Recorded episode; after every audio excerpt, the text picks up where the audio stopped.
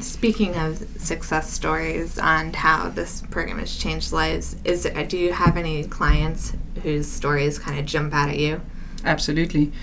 I two years, three years ago, I did a wellness uh, wellness day for a department in SARS, the South African Revenue Services in town.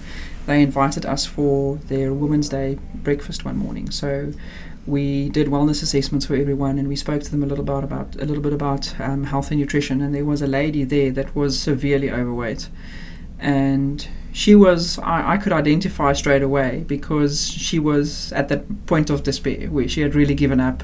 She had lost weight previously around 40 kilos and wow. had regained all of that plus another 20. So she was around 60 kilograms overweight.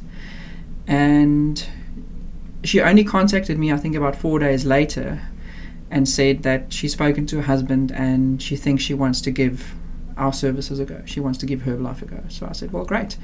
And I met up with her at her house in Goodwood, and I can still remember it like it's yesterday. Just walking from her lounge to her front door, by the time she opened the front door, she was completely out of breath, exhausted. And we started the journey together. It was a little bit rocky in the beginning, but she's gone on to lose 62 kilograms. Wow. She's completely transformed herself. Um, and she's impacted her family because of her result as well. Um, her kids, her husband, people at her work, and she now spins twice a day at gym, which is crazy in the mornings and in the evenings. And if I just look at Marlise's journey from where she started to where she is now, it's it's amazing to know that I played a little role in that. She still had to do the work, but mm-hmm.